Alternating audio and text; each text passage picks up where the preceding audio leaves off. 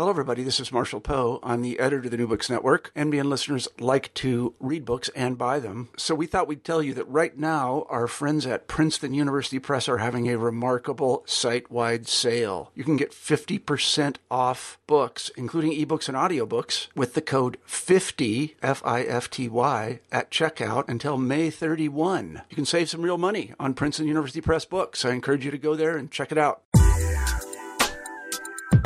Hi there, I'm Carla Nappi, and this is New Books in Science, Technology, and Society. Welcome and thanks very much for joining us today.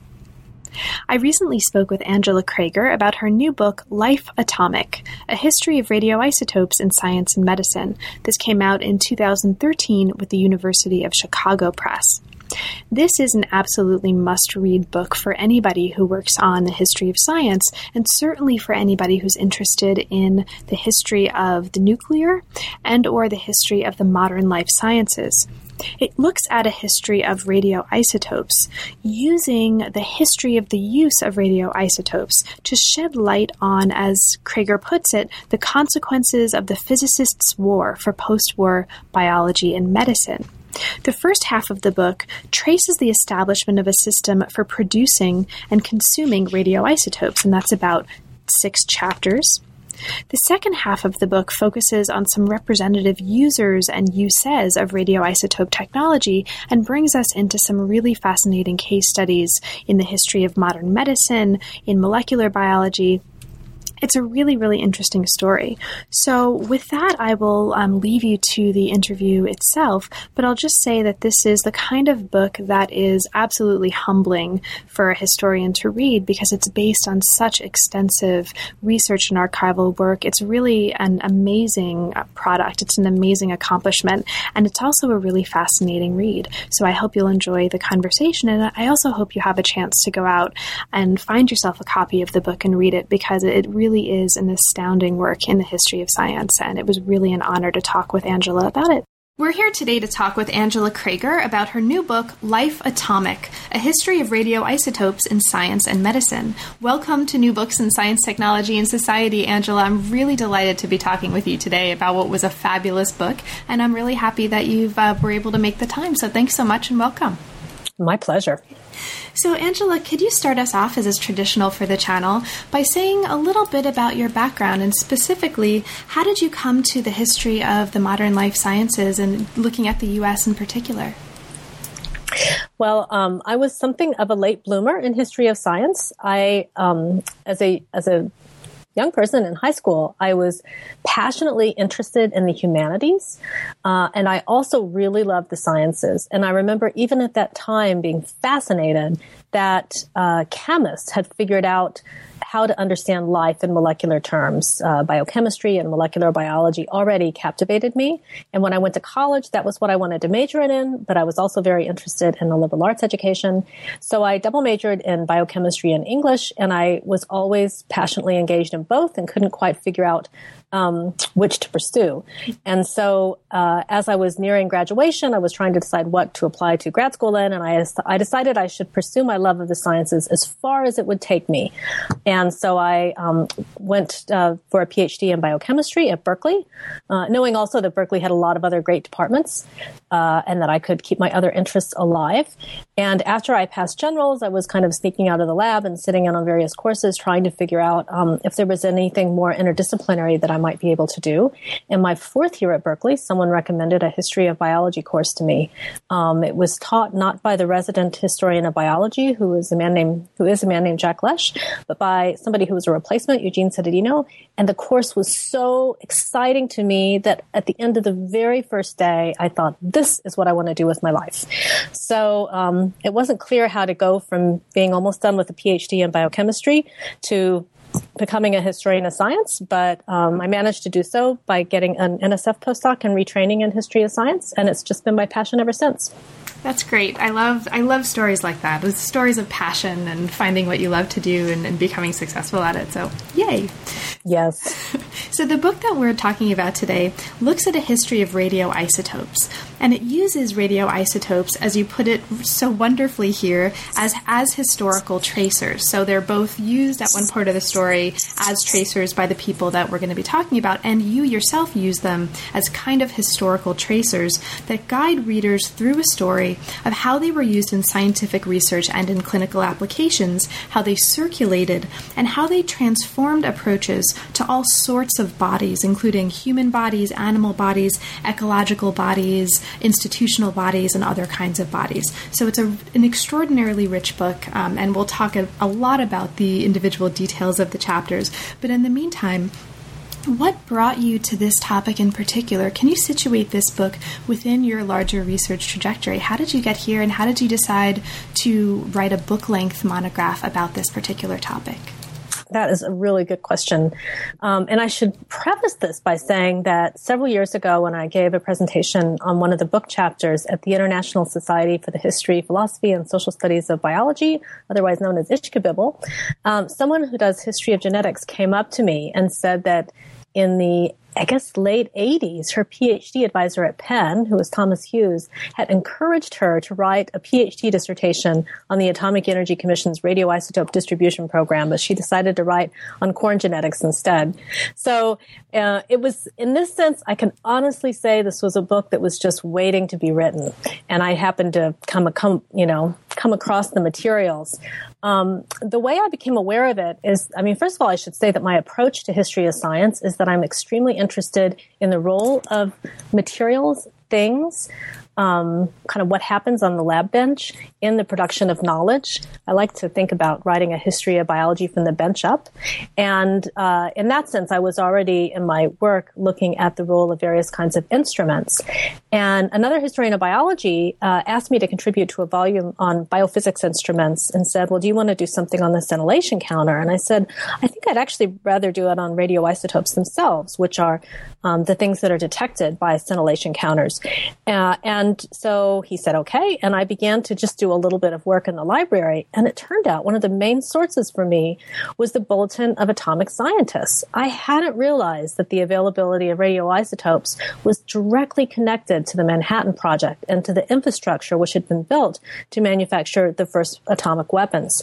So that intrigued me. That edited volume in the end never materialized, but I couldn't let the project go once I had seen that there was an interesting story to be told about where radioisotopes came from. So then several years later, I began to work on that. And by then I had also realized um, that the decommissioning of many papers related to the Department of Energy as part of President Clinton's uh, task force uh, related to the advisory um, Committee on Human Radiation Experiments meant that there would be a lot of documentary materials available to me. So, in that sense, even though it was a book just waiting to be written, I also um, lighted on the topic at just the right moment to take advantage of those sources. Great. So let's get into the book itself. So, but first things first, before we look at the structure of the book and get into the, di- the different individual chapters, for listeners who may not be familiar with the term or may not be familiar with um, the vocabulary, can you briefly explain um, for those listeners what is a radioisotope? Yes, this is a really good question. And I should say also that radioisotope is the original name that was used for these substances once they were identified as such, but the term radionuclide is also used, and some people feel like it's a more precise term. I don't use the term radionuclide just for consistency in the book. I use radioisotope because that's what most of my historical actors um, were talking about. But if you're familiar with radionuclides, we are talking about the same thing. So a radioisotope or a radionuclide is a variant of a chemical element that has a different, um, usually a different number of uh, neutrons and um, in the case of radioactive elements, they're unstable. And so over time, uh, they transmute either into the same element with a different um, weight or into a different element altogether. And they give off either, you know, often particles and uh, radiation. And because of this, they can be detected using various kinds of instrument. You can detect the radiation. And the thing about radioisotopes is that um, they have a there's a lot of variation because the the amount of time it takes for half of an amount of a radioisotope to decay, which is called the half life, can vary from a very short amount of time, a few minutes, to thousands of years. And similarly, the energy of the radiation given off can be very low level or very high level. And this is one of the reasons that although you know irradiating um, you know biological organisms is not great. There are biological effects to that and damaging effects.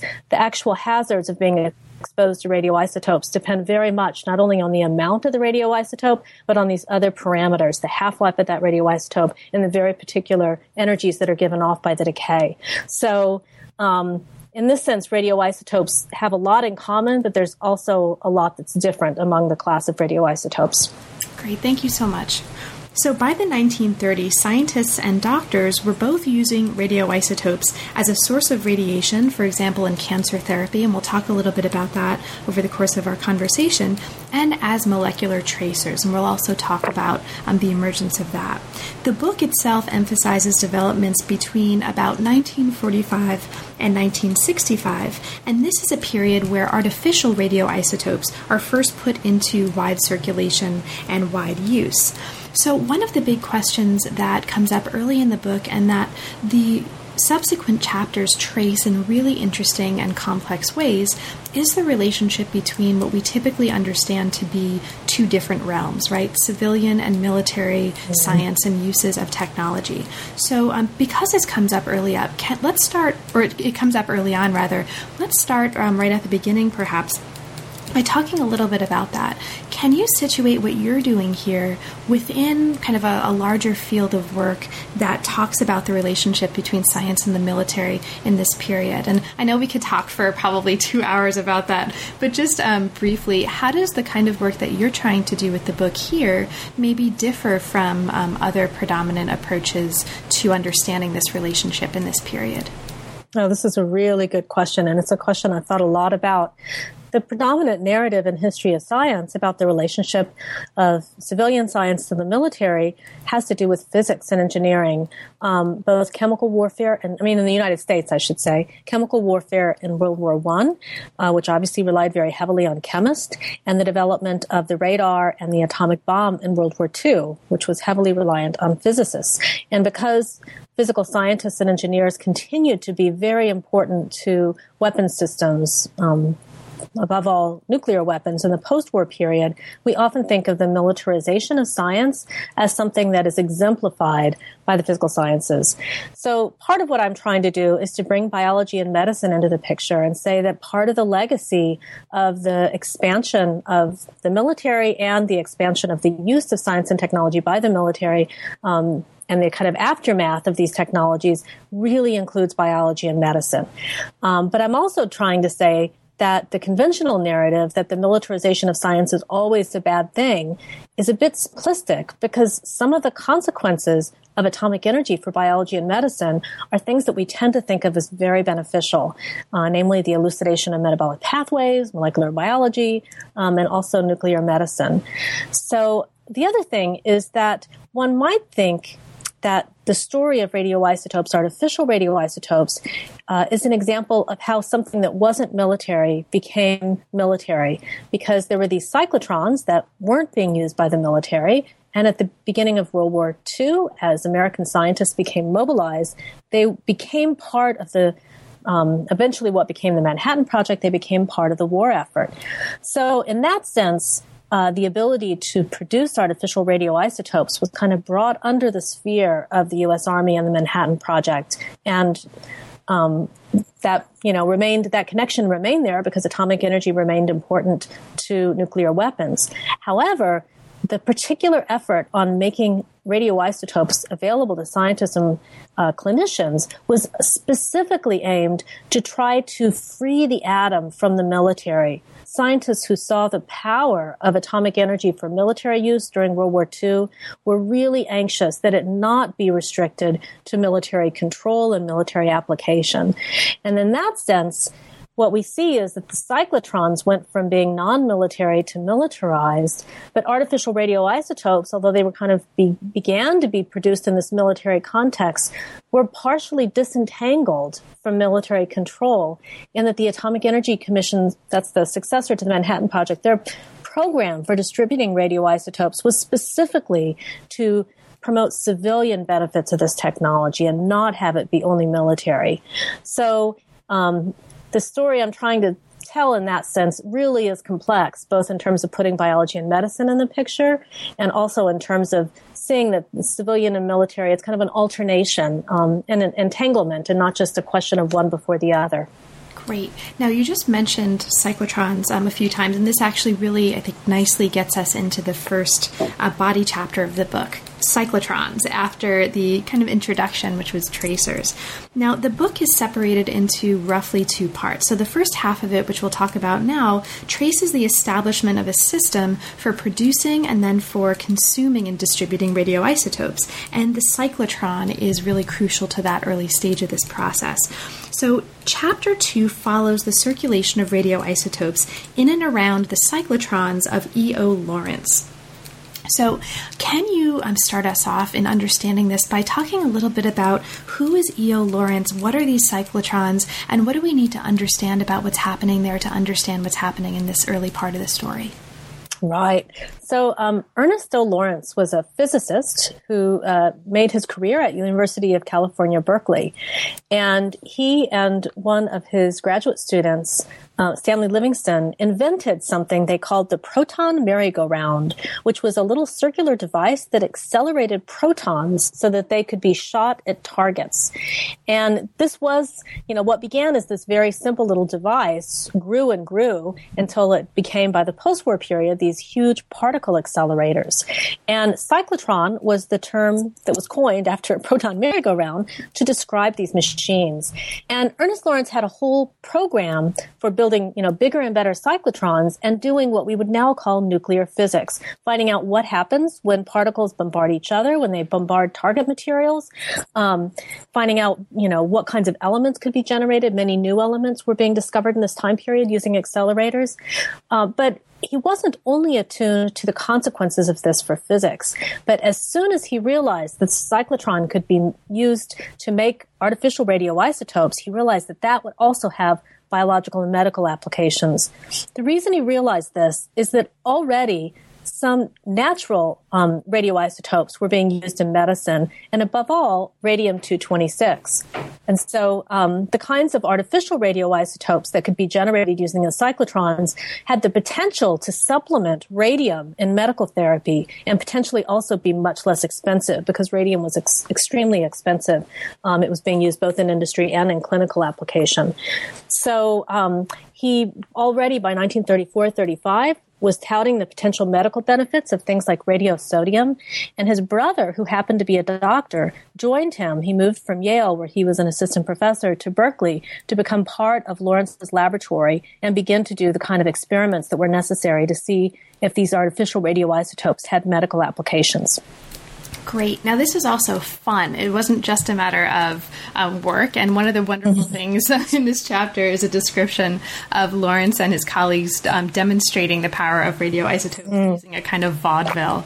Um, so that's a great um, moment in the chapter, and I'll just kind of hang that there as a teaser for listeners to go out and get the book and read chapter two because there's this great account of radio vaudeville. Um, so after um, this sort of a story of the initial emergence of Lawrence and his cyclotrons, wartime mobilization kind of starts becoming an important factor here. How does the militarization of what's happening um, regarding and surrounding the cyclotrons impact what's happening for Lawrence and the work uh, that results with radioisotopes? Yes, it impacts it, I'd say, in three really important ways. One is that, as I mentioned, there were already beginning to be a lot of explorations of the biomedical and, um, you know, therapeutic uses of radioisotopes. Uh, but that accelerated because with the beginning of the Manhattan Project, it was realized that um, workers in various facilities across the country, especially once the country began, you know, once the government began producing plutonium, would be exposed to a whole set of new radio elements whose physiological effects just weren't known.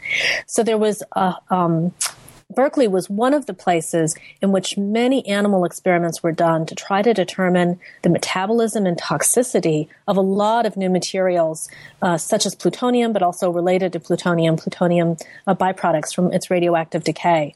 So the human experimentation, which al- had always had a medical focus, began to take on these uh, uh you know, questions of really military application.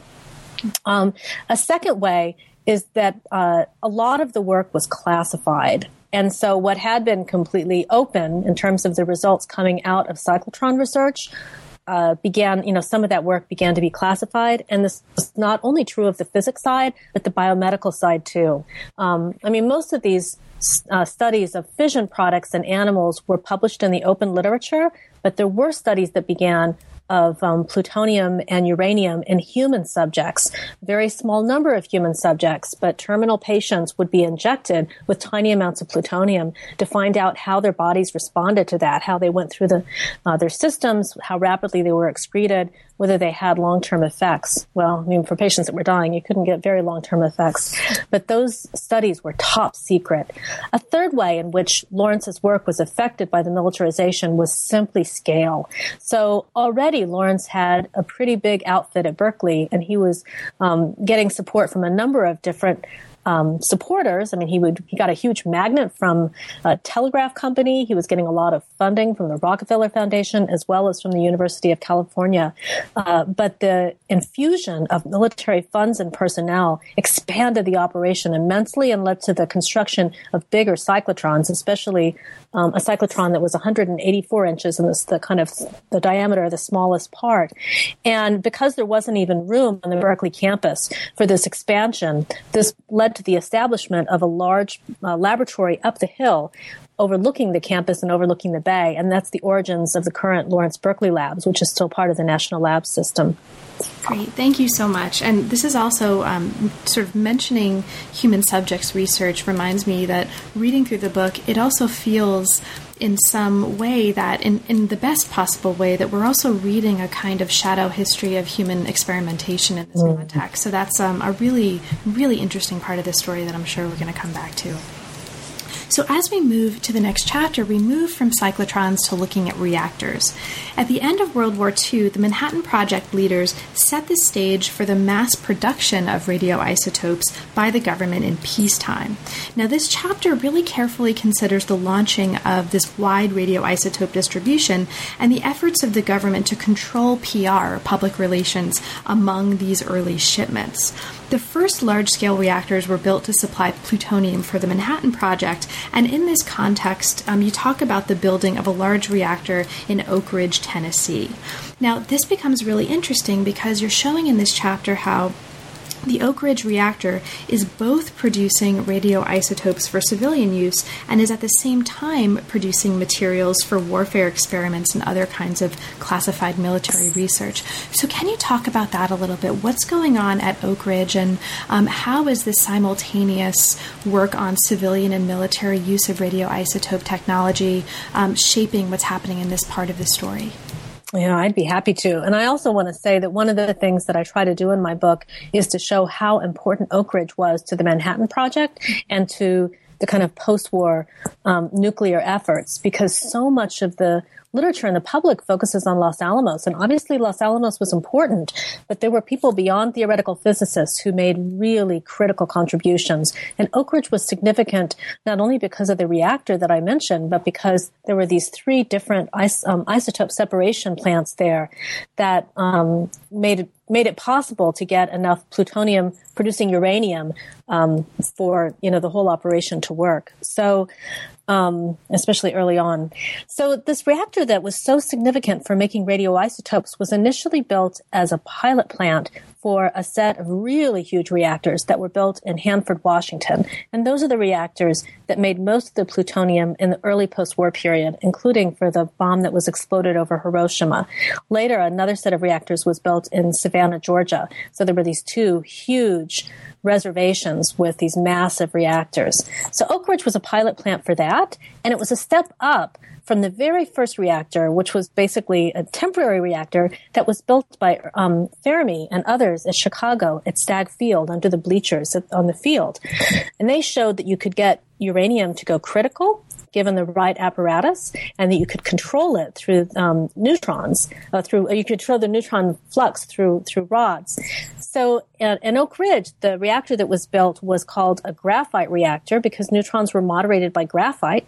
In the end, the reactors that were built at Hanford were not graphite moderated, but water moderated. So it wasn't an exact an exact prototype, but it still allowed the people who were designing reactors to figure out a lot that they needed to, um, you know, to know about uh, the larger.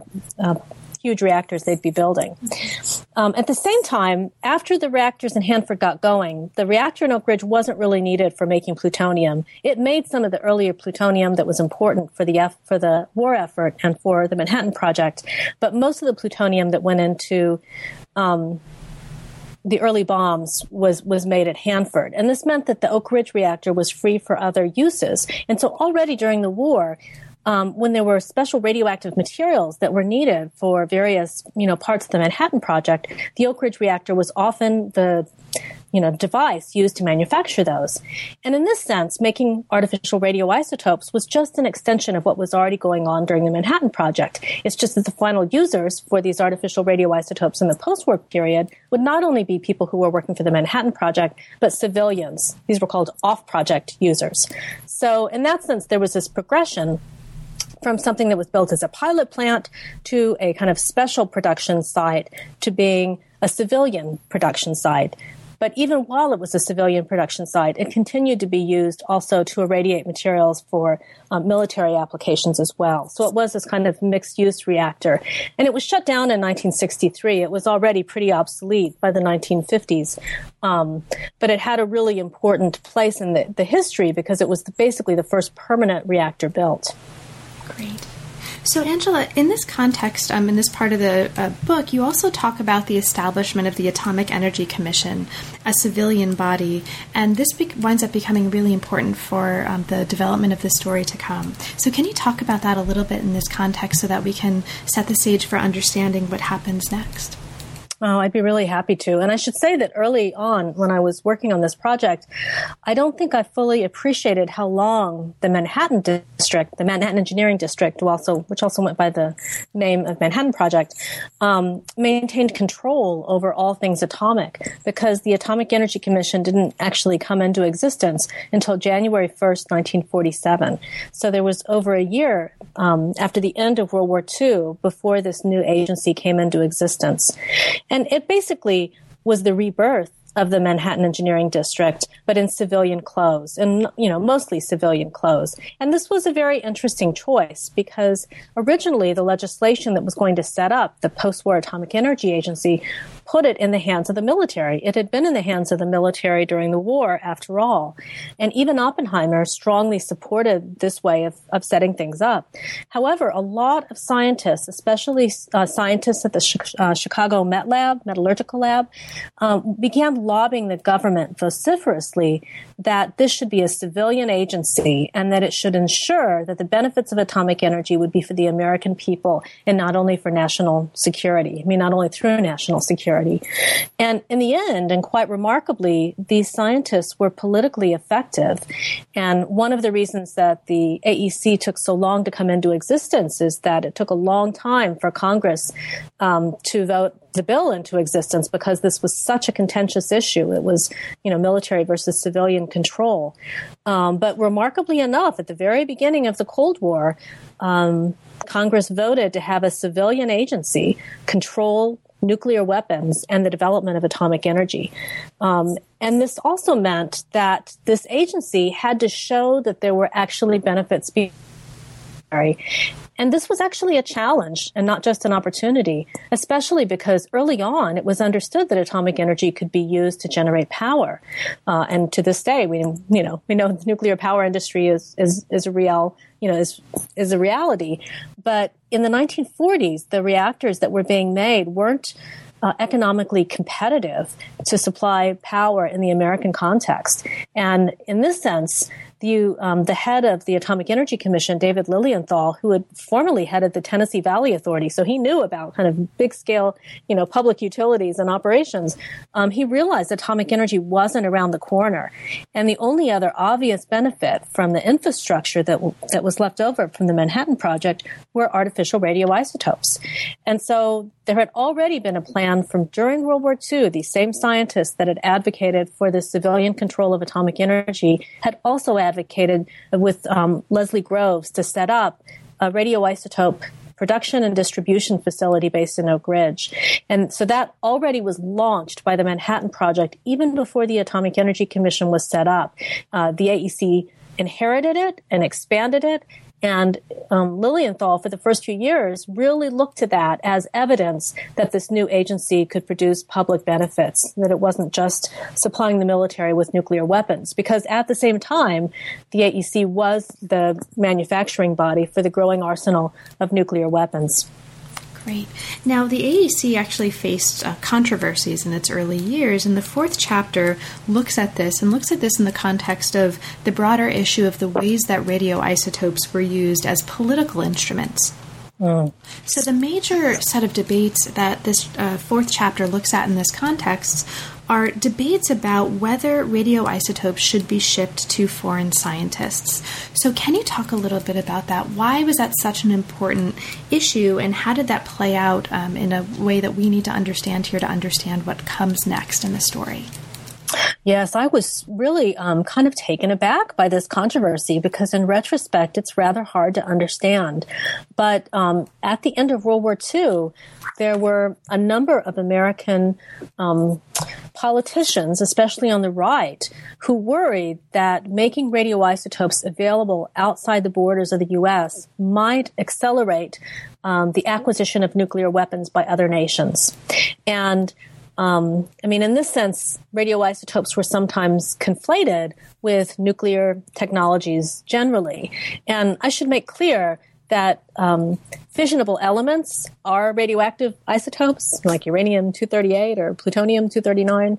Um, but uh, the U.S. government was never going to make those available to civilians, you know, even within the United States, but certainly not outside the United States. Um, so all of the radioisotopes that were being manufactured and, and made available to civilians and being sold to civilians. I mean, I'm going to make sure that people understand it's not that the government was giving them to the public, but was actually selling them at a very subsidized price. But this was a, a commercial operation.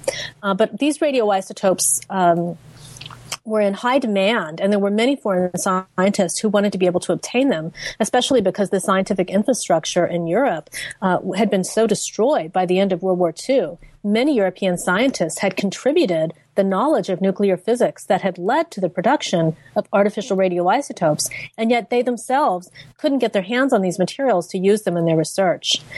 And so the AEC was really at a juncture because, on the one hand, the national security pressures uh, would press the agency to restrict access to these materials. At the same time, President Truman was advocating the Marshall Plan, which used sharing of materials and, and, economic benefits in order to build strategic alliances after World War II, and in particular to try to make sure that the U.S. was providing economic assistance rather than the Soviet Union in the early Cold War. And so the question was whether radioisotopes were going to fit into the first agenda or the second agenda. And in the end, Lilienthal really expended a lot of his um, political capital to uh, argue that radioisotopes should be shared. And he himself really kind of went through a process of evolution and coming to his own uh, view that these radioisotopes should be shared with foreigners. Um, and the program was rolled out under Truman. The export program was rolled out in the fall of 1947, about you know nine months um, after um, others were getting after the AEC had been founded. Uh, actually, I think it's 46. No, it's 47 for sure. But um, but after domestic users could purchase them, but there were still um, many who disapproved of this policy. And one of the people who disapproved most strongly was himself, a commissioner in the AEC. The AEC had a rather unusual structure. Instead of having one agency director and subordinates, there was a chair of the commission, but there were five ruling directors, and they did everything by vote. And most of the time, when they voted on things, there was unanimity. But on certain issues, they were divided. And the um, export of radioisotopes was one of the issues that divided the commissioners early on. A commissioner named Lewis Strauss, who is kind of a famous Republican businessman and um, former admiral, uh, was strongly opposed to sharing radioisotopes um, with countries that might be unfriendly to the U.S. Uh, and in which, in cases in which we couldn't guarantee they were just being used for humanitarian purposes. And so he was able to get one of his assistants to scour the records of the AEC and to find every example of a radioisotope shipment that might be suspect. And he found an example of a shipment of radio iron to a military establishment in Norway. And it's not that Norway was behind the Iron Curtain, but this was clearly something that was being used not for medicine, but for military research. And Strauss and his friends who were in Congress uh, used this against the AEC in the investigative hearings against the agency in the summer of 1949. And there's a very famous standoff between J. Robert Oppenheimer and Bourke Hickenlooper about this very issue in which Hickenlooper was pressing Oppenheimer over whether other countries could use radioisotopes to advance the development of nuclear weaponry. And Oppenheimer uh, was was really rather flip um, in ways that came to haunt him later in saying, "Well, you can use a shovel or a bottle of beer to advance, uh, you know, the building of nuclear weapons elsewhere. Radioisotopes are in that same category." Um, so the agency paid a price politically for its decision to share radioisotopes with foreigners, but at the same time. Um, by the time they were sharing them, it was clear that other national atomic energy installations would also begin selling radioisotopes to these countries. So it was kind of a closing window, and the U.S. government decided it was much better to uh, be part of the worldwide supply of radioactive isotopes rather than to be shut out of it in terms of its uh, global politics and diplomacy. So um, David Lilienthal ended up resigning as chair of the commission after these investigative hearings, and it's not just over radioisotopes. There were many other issues uh, that dogged him during his uh, leadership of the AEC as well. But given how relatively innocuous most people now would regard these radioisotopes, it's very striking um, how politically politicized they were at this time. Great. Thank you so much, Angela. Now, as we move from that chapter to the next chapter and the next um, couple of discussions in the book, we move from a national body to an individual human body, and we move to looking at an apparent paradox.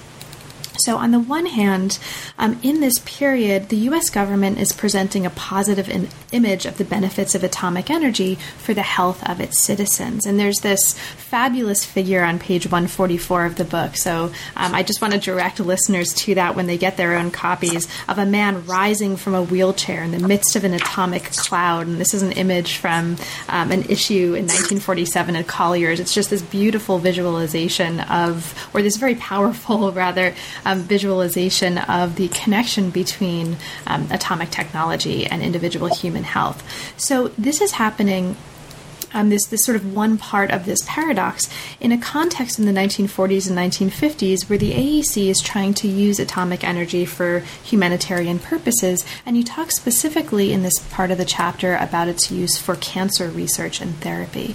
So, can you talk a little bit about that, and then we'll look at then what's happening at the same time, which is sort of um, a not super positive uh, way of understanding the effects of atomic energy on bodies.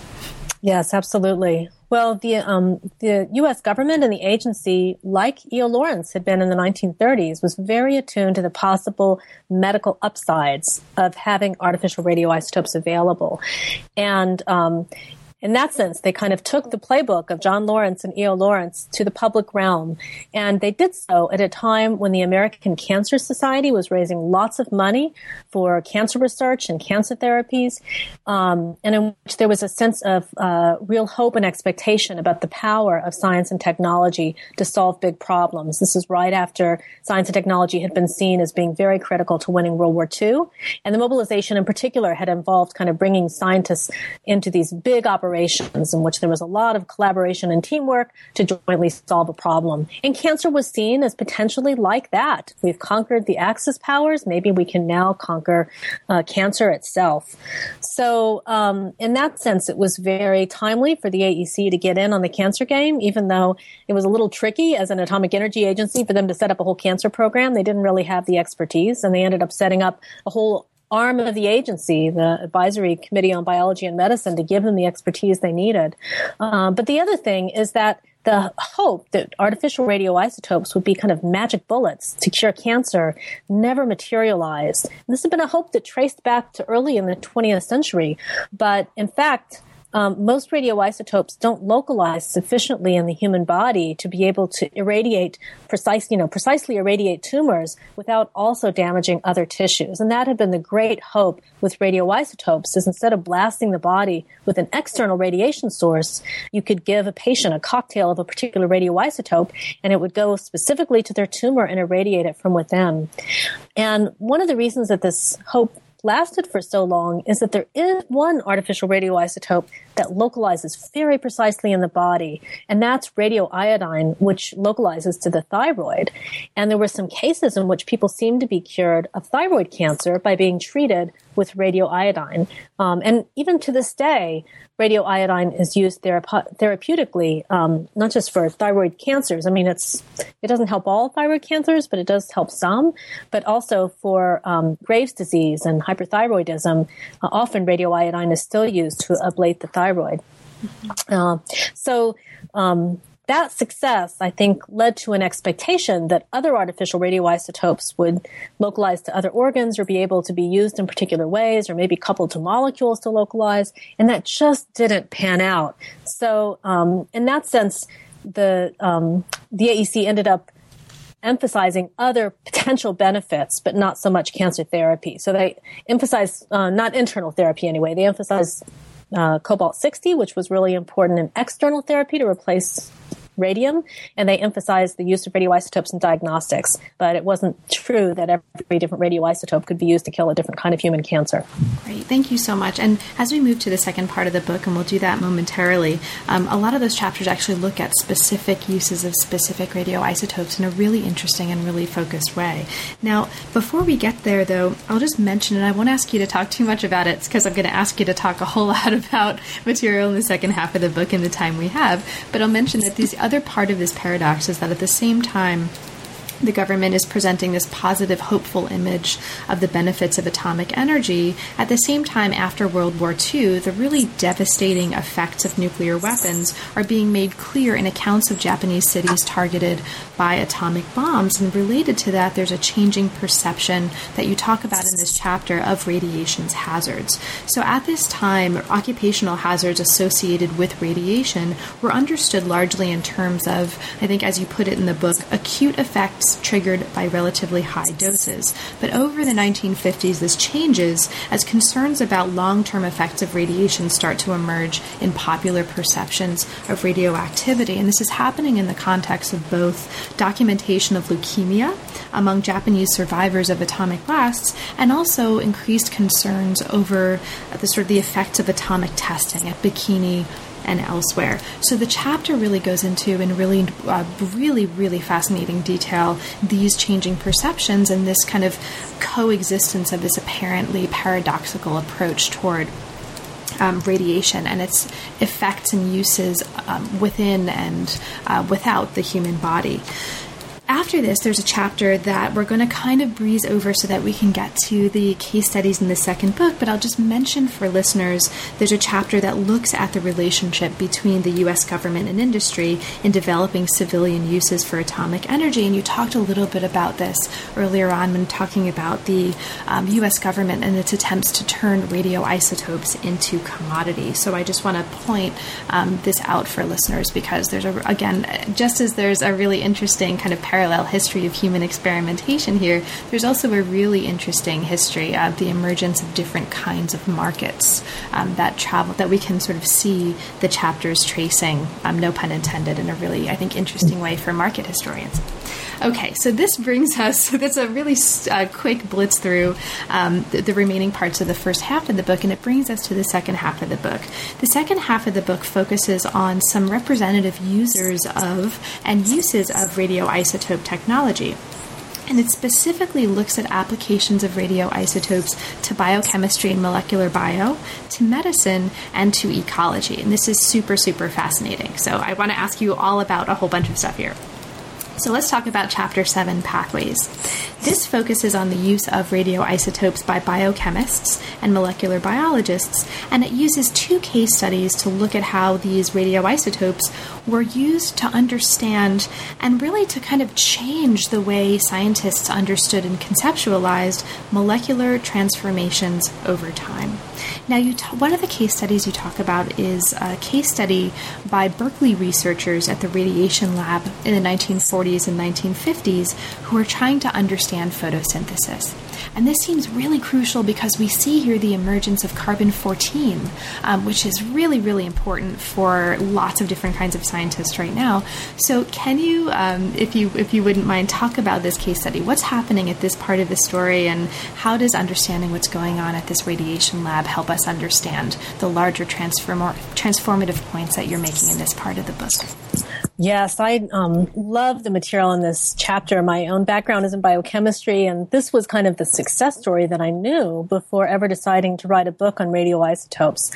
And um, the use of carbon 14 to crack open the photosynthetic pathway, which is, you know, universal and critical in plants, uh, is one of the great success stories in the book. And um, its connections back to the Manhattan Project are stronger than some of the other uses of radioisotopes in metabolic biochemistry. So carbon 14 was actually discovered by Martin Kamen and Sam Ruben um, while they were working as part of the Manhattan Project, and they began to use not only carbon 14, but another short lived radioisotope of carbon, carbon 11, in the early 1940s to look at uh, photosynthesis and also to look at some other metabolic pathways in, in microbes. So they really understood that being able to tag an individual carbon compound and follow that label through a cell as it undergoes chemical transformations would be an amazing way to see how the cell you know, manufactures different metabolic substances that it needs and what are the specific chemical reactions involved in those transformations. But because of World War II and the press of war work, they weren't able to follow this up. And tragically, Sam Ruben, who was a brilliant radiochemist, uh, died in a phosgene accident uh, while in the rad lab at Berkeley. And Martin Kamen lost his security clearance because of the kind of musicians that, I mean, there was a lot of reasons, but he wasn't a communist, but he hung out with a bunch of musicians, including a lot of Russian musicians.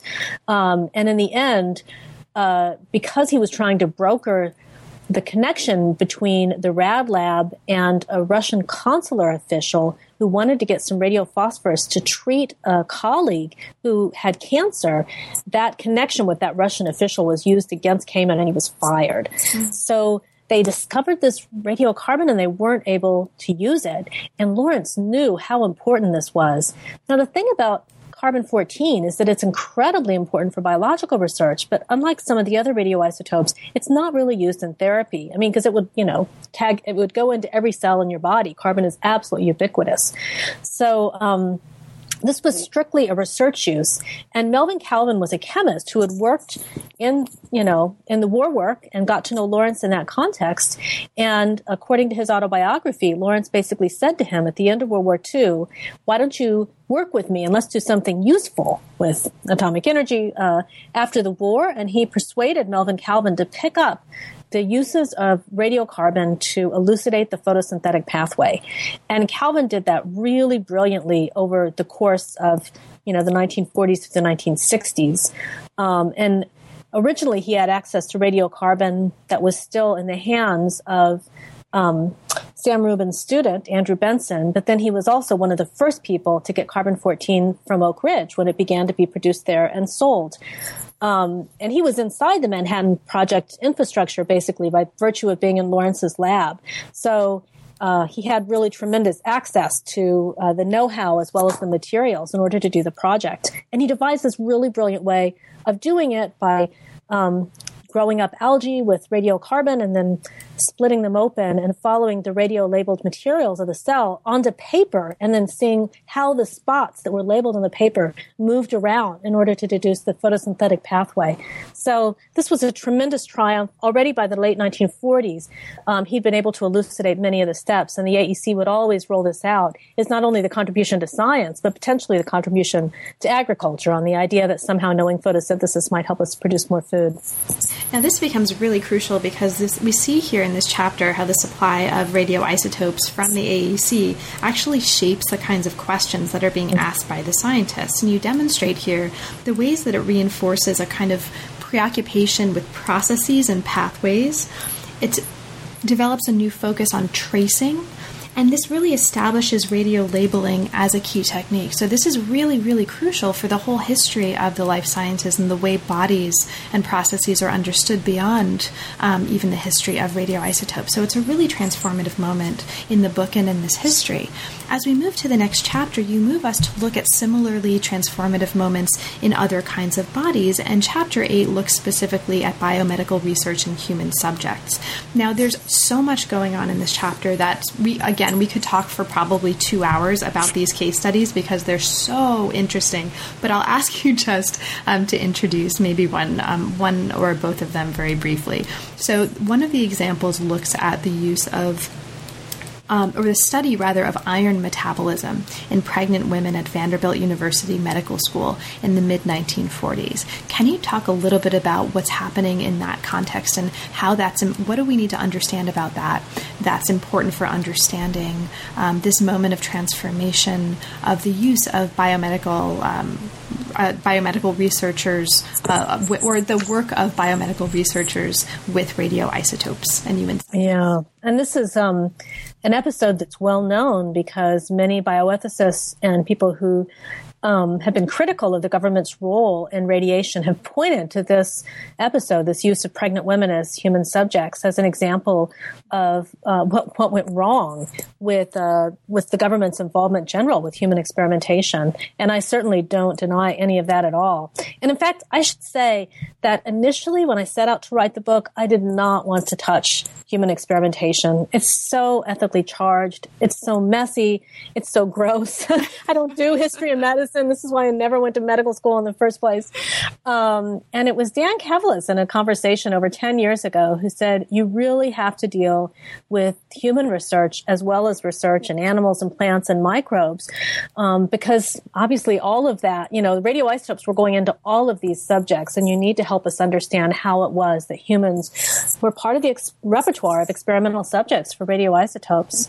So what I do in dealing with the pregnant women who were given these small amounts, but still potentially not so safe amounts of radio iron to uh, try to understand anemia in pregnant women is that I look at how that particular experiment at Vanderbilt in their prenatal clinic uh, related to earlier experiments that had happened at University of Rochester in dogs, and including in some pregnant dogs. Some, and I uncovered some experiments that had never been published uh, on some pregnant dogs that might have given the researchers uh, a little bit more caution about um, the pregnant women.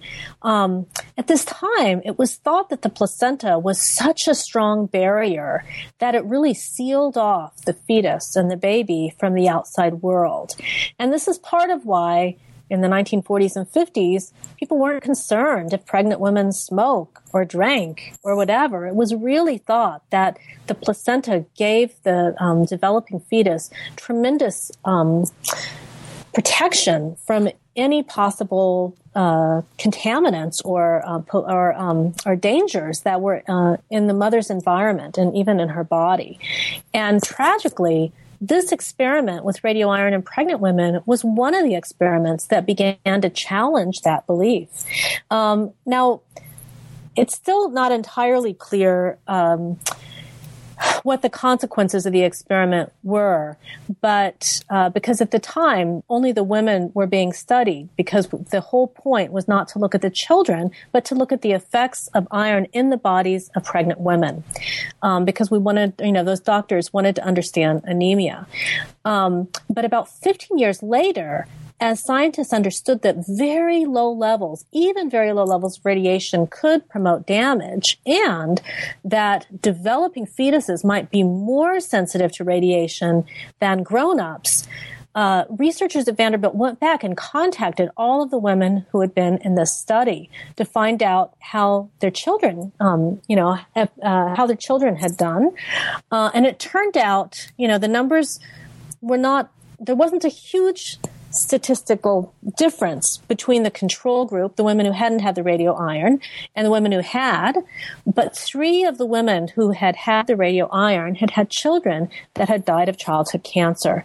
And none of the women in the control group had. Now, these are really small numbers, and there's still some debate about whether that represents true statistical significance. But in the original paper, the person who did the study said this is a significant, you know, significant difference. And this was part of what changed ideas about the susceptibility of, um, of humans in utero to radiation, even low levels of radiation.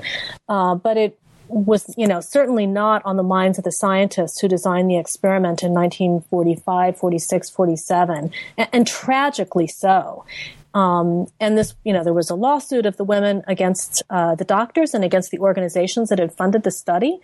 Uh, and it remains to this day one of the examples of the potential abuse um, by the government and by researchers of human subjects because many of these women were not necessarily well informed that they were consuming a radioisotope. So, um, I mean, it's a very negative story, but I also try to explain kind of why it happened. And the other piece that I think is really ironic and important to understand is that the government at this point in time did not have a, an apparatus for overseeing human subjects research, especially in the realm of medicine the idea was that uh, medical professionals, you know, doctors, they self-regulate. That's part of their professional ethic is to keep the um, well-being of their patients foremost. And it really wasn't until the post-war period with the onset of a lot of large-scale medical research that people began to consider that there might be a conflict of interest within the doctor, that the doctor might simultaneously be interested in treating the patient, but also really want to know the results of a particular kind of experiment. And that there might be instances in which the doctor would perform an experiment at the expense of the well-being of a patient. So, and this is part of why bioethics as a field emerged in the 1960s and part of why an infrastructure within the government and also in hospitals for overseeing human subjects research emerged.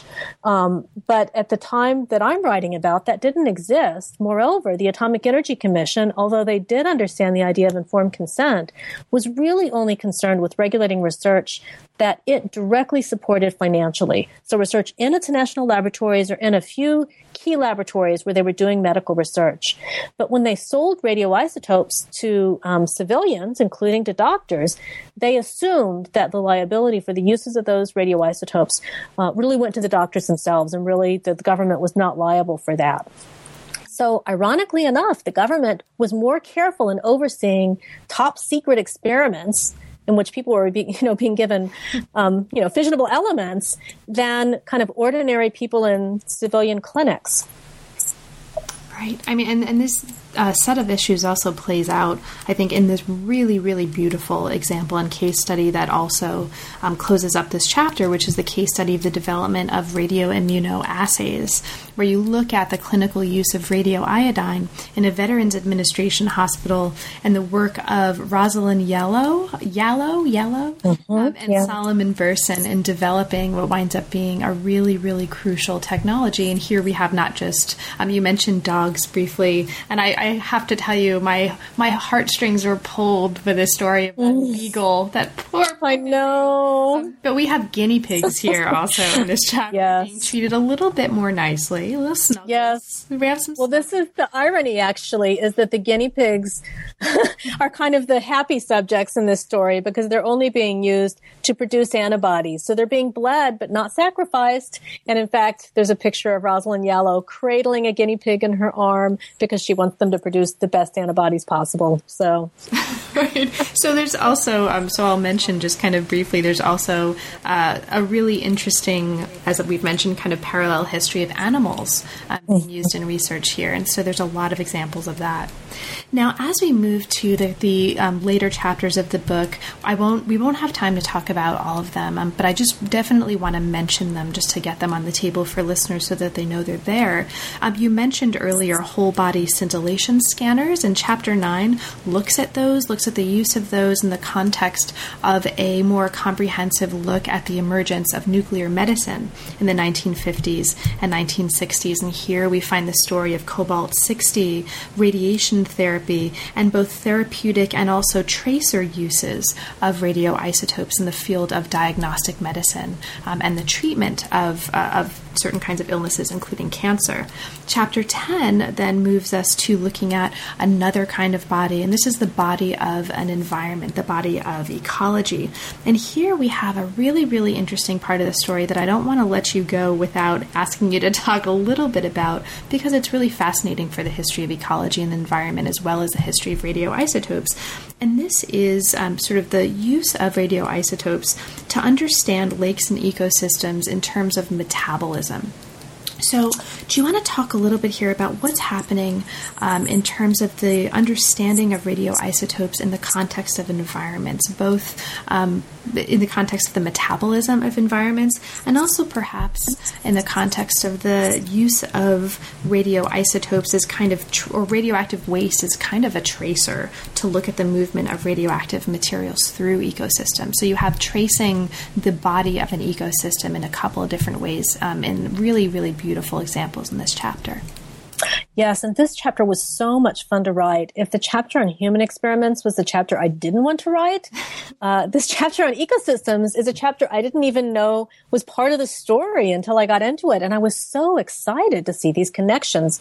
I was tipped off by someone who reviewed an NSF grant who said you should take seriously the analogies between um, metabolic experiments by biochemists and radio tracer experiments by ecologists. And that um, advice was so true. Uh, I focus on G. Evelyn Hutchinson, who was a brilliant ecologist who spent most of his career at Yale University and a tremendous proponent, proponent of ecosystems ecology. He had done uh, important work in this area, and um, Ray Lindeman, who was really important to the articulation of ecosystems ecology, uh, had spent time with G. Evelyn Hutchinson. They really informed each other in 19 kind of 40, uh, the early 1940s before Lindeman died tragically early after publishing this very important paper on trophic levels and ecosystems ecology that looked at an ecosystem in terms of the movement of materials and energy. Now, I should mention that the term ecosystems was only coined in 1935. This was coined by Arthur G. Tansley, who was a British ecologist, because he didn't like the use of the term community to describe the relationships of organisms to each other, both because that only paid attention to the living parts of a system. It didn't pay attention like to you know, the physical materials in a lake, for instance, and also because he thought that there was something um, very uh, idealist about trying to treat a group of organisms as a community when they don't like think about each other the way that humans think about each other in, uh, in a social environment. And so he said ecosystem, which you know really treats these as more elements of a system, even kind of in a machine way, was much better. And you could pay attention to the non-living components as well, because obviously there are things that move between the non-living and living parts of ecosystems. Think about how, you know, food or sunlight moves. Um, and so this term had been introduced. Hutchinson picked it up. But interestingly, Hutchinson um, thought about radio, uh, he thought about the movement of elements through ecosystems and realized that physiologists and biochemists were using radio elements to trace the movement of these materials through bodies and thought you could do that in an ecosystem as well. And by making that analogy, he actually resurrected that kind of holist organismal metaphor that had so vexed Tansley. So it's one of the ironies of this early moment in ecology. But even before the Manhattan Project um, began to produce and sell radioisotopes, Hutchinson was able to get small amounts of radiophosphorus from a cyclotron at Yale and take it out to a lake in Connecticut called Linsley Lake and put it into the lake and follow the movement of that radiophosphorus through the different um, organisms and levels, you know, sedimentary levels of the lake. And um, he had his own kind of theory about how the phosphorus moved. Uh, and um, he saw this as a way to study the metabolism of the entire lake. And he was also interested in uh, looking at vitamins and other things in the lake as well that carried that metaphor forward. But the early experiments weren't very uh, decisive because the amounts of radioactivity weren't high enough. There, there wasn't enough specific activity. So he was one of the early purchasers once the materials became available from Oak Ridge. And he redid the experiment and got really compelling results and started a whole trend in ecology of using radioisotopes as tracers of the movement of materials through ecosystems. So especially, you know, elements like phosphorus or iron or, or whatever. Um, but at the same time that ecologists were putting artificial radioisotopes into ecosystems as a kind of a research tool, that was the same time at which the AEC was putting enormous amounts of radioactive waste into ecosystems not to study them, but just to try to, you know, get rid of the waste. And the AEC understood that um, they needed to involve ecologists in trying to handle radio radioactive waste. And in fact, at Oak Ridge National Laboratory, one of the largest ecology groups in the country was built up over the course of the 1950s precisely to do this. And what these ecologists discovered as they studied the radioactive waste disposal pits around Oak Ridge was that the the um, engineers and physical scientists had thought that once you put the waste radioisotopes into these spaces that they would be kind of bound by the soil and just stay there. But instead, the radioactive isotopes were picked up by living organisms and, and kind of recycled through the ecosystem. And so, in effect, radioactive waste enabled um, scientists to understand how environmental contamination occurs, how things move through ecosystems, and in particular, and this happened more at Hanford, how ecosystems and food webs can concentrate certain elements and you know certain kinds, uh, and, and in doing so, certain kinds of radioactivity, so that something that's very dilute in water might actually build up to a much more radioactive level when it gets to the top of the food chain, and that realization complicated the efforts of the AEC to develop good radioactive waste policies because they couldn't count on dilution in an environment to kind of disperse radioactivity. Well, Angela, well, Angela thank you, thank so, you much. so, much. I've already, I've already taken, taken um, a whole, um, bunch, a whole of bunch, of your time. So I'll just, so mention, I'll just mention, for listeners, for listeners um, and there may um, and there, who may be hearing. Oh, there you go, a little bit of echo now. There, now it's gone. Um, but I'll just mention for listeners that there's also a really great concluding chapter, Half Lives, that assesses the long term impact of radioisotopes that continue to be really important for scientific diagnosis um, or scientific investigation and medical diagnosis. But you talk about here a really important uh, switch since the completion of the Human Genome Project from kind of a looking at single changes to looking at systems and a concomitant shift in the way that radioisotopes are used, are used or not um, in scientific investigation and in medical diagnosis. So, Angela, uh, there's a ton of material in the book that we didn't have a chance to talk about. It's an extraordinarily rich study built on a really humbling array of archival resources and a really amazing kind of research base. And so, congratulations on that. Is there anything in particular that we didn't have a chance to talk about, but that you'd like to mention um, or talk a little bit more about for listeners, and perhaps especially for listeners who haven't yet had a chance to read the book? Um, yes, I think what I would say in conclusion, I, there were so many surprises as I did the research behind this book. I knew part of how radioisotopes had been used, but there was a lot that I didn't know. And I was especially amazed to find out how important radioisotopes have been and are in nuclear medicine. And as it turns out, um, in biology, many of the uses of radioisotopes have been replaced now with other kinds of labels, especially fluorescent labels. But in nuclear medicine, radioisotopes are not so easy to replace. And to this day, if a person goes, you know, is checked into the, the hospital, about 30% of people are likely to encounter some radiation source or radioisotope in the course of their diagnosis and treatment. So, um, obviously, you know, radioactivity is, uh, a dangerous substance and it has to be controlled. But I think one of the things that doing research for the book made me appreciate is that um, when used in, in, very careful ways, it's also very powerful, especially for diagnosis and treatment. So um, it was really interesting to find out how those possibilities were related back to the Manhattan Project. So now that the book is out, and congratulations again on the book, what's next for you? Are there any projects that are currently inspiring you? Oh, yes. Um, in fact, I've begun a project that looks at the growing um, awareness of, detection of, and regulation of environmental carcinogens in the 1960s, 70s, and 80s.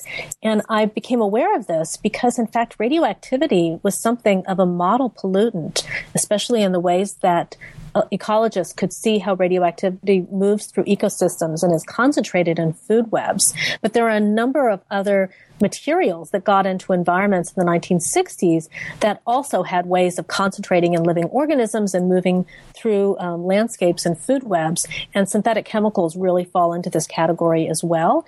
And there was tremendous concern about synthetic chemicals causing uh, cancer. And, you know, to this day, this remains a very live concern. So um, there's a way in which it grows out of my book on radioisotopes, but I'll also be looking at the um, importance of environmentalism, of Rachel Carson's Silent Spring, and the growing um, kind of body of regulation of environmental substances uh, and how that interacted with uh, research and kind of um, technologies for detecting substances and the way in which you know we try to control exposure to things that might cause cancer. Great. Well, congratulations again and best of luck on that research. And thanks so much for making the time, Angela. It really was a pleasure. Oh, thanks, Carla. It's really been thrilling to have a chance to talk about the book. You've been listening to New Books in Science, Technology, and Society. Thanks very much for joining us, and we'll see you next time.